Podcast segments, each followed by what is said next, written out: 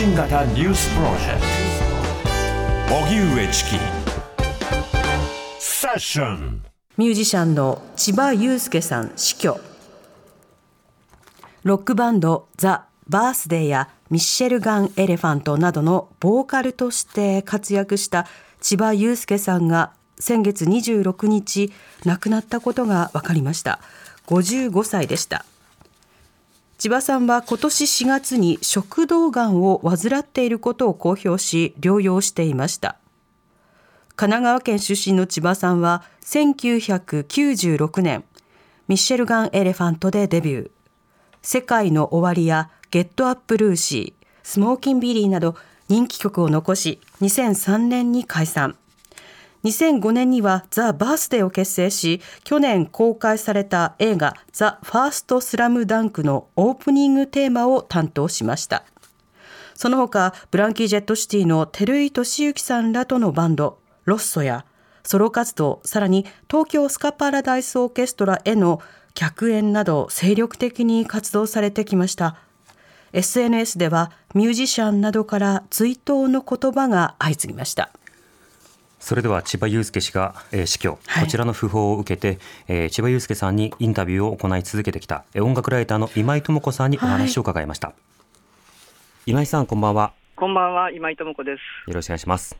よろしくお願いいたします。さてまず今井さんは音楽ライターでもあると同時に千葉雄介さんと同じ大学のご出身だと聞いていますがお会いした時の印象というのはどうだったんでしょうか？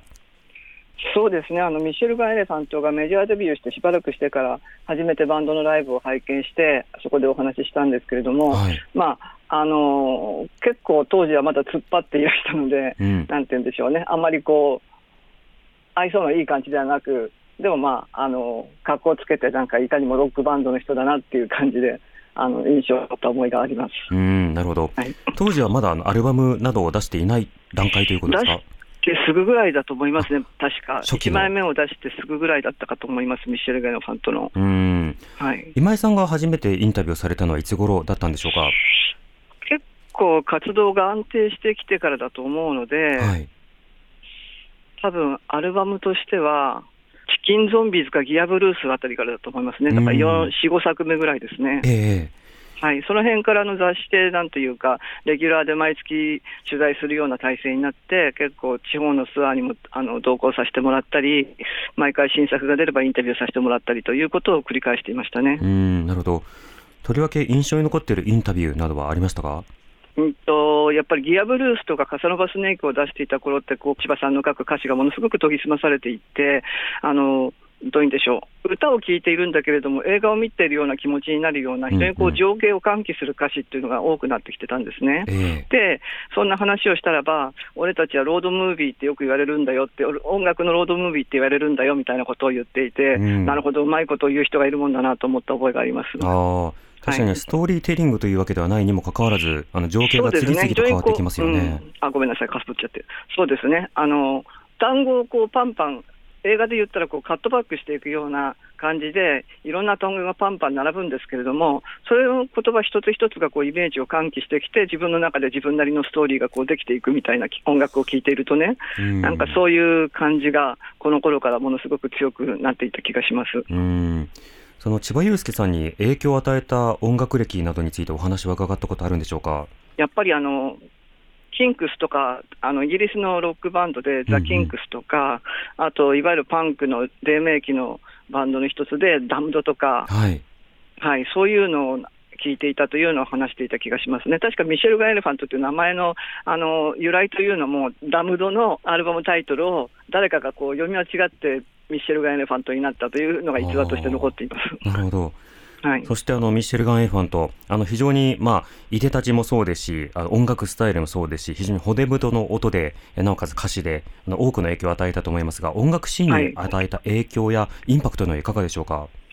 そうですね、あのー、ビジュアルで言えば、それこそみんないつも黒のスーツとか革ジャンとかを着ていて、ステージは黒のスーツが多かったかな、はい、でだからあの非常にこうクールないでたちで、飾り気はないんだけれども、その武骨な中に色気があるみたいなね、うんうん、そういう雰囲気をバンドとして醸し出していましたね、ミシェルガ・エレファントは。うん、でそういういでたちでいいんだということを、あのそういうバンドってある、そういう一つのスタイルを決めたりとか、音楽的にも縛りを作ることによって、ものすごく研ぎ澄まされたものができていくようになるケースが多いんですよ。えー、そういう手法というのを、ミシェル・ガイレファントはその後のアーティストたちに与えていったんじゃないかなと思いますね。まあ、アルバムごとに変化をしていくアーティストもあれば、そのビジュアル系、はい、まあ、当時、あのビジュアル系も流行してましたけれども、はい、あのどんどん変化していく、あるいは見た目などでもアピールをしていくバンドがある中で、非常にストレートなサウンドが、まあ、非常に光ってましたよね。そうですね、やっぱり4人編成なので、もう4人でしか出せない音というものを、確固たるものを作っていって、それを最後まで貫いたっていうのがミッシェル・ガイルファントだったと思います。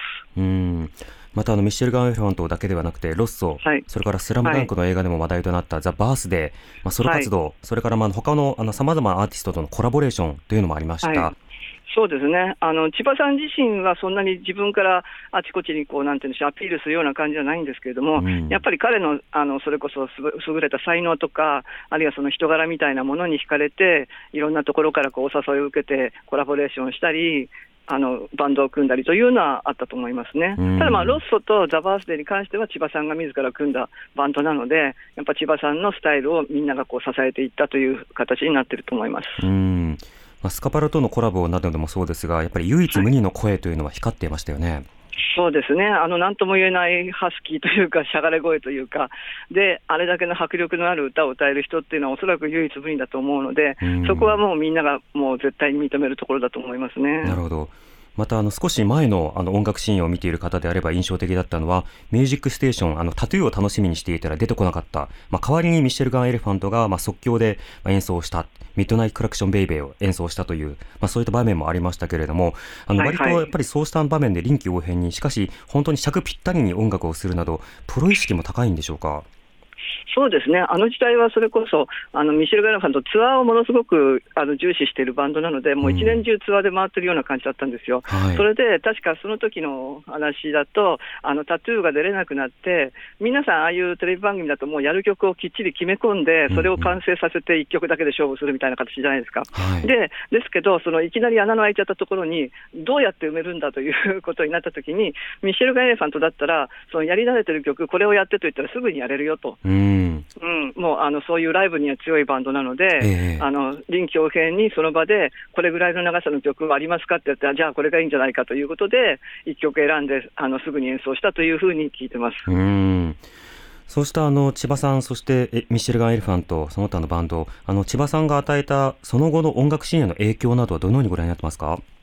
そうですね、やはりあのロックバンド、ギターメインのロックバンドのかっこよさみたいなものを、千葉さん、ミッシェルガン・エレファントにしても、ザ・バースデーにしても、あの千葉さんがかっこいいと言ったわけじゃないですけど、見たら誰もが納得するかっこよさをちゃんと体現してくれて、そしてそれに見合う楽曲というものを常に作り続けていて、あの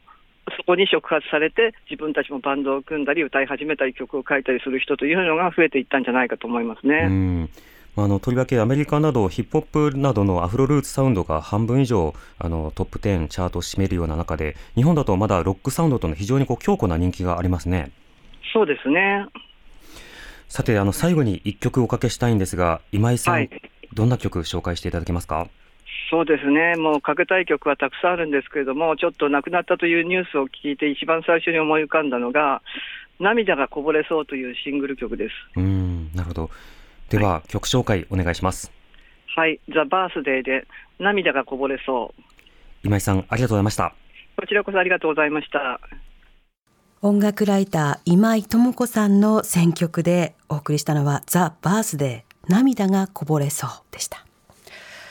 や千葉さんの歌声はこう心をぐっと握りしめる気持ちにさせられましたよね。うん、唯一無二ですね。ねうん。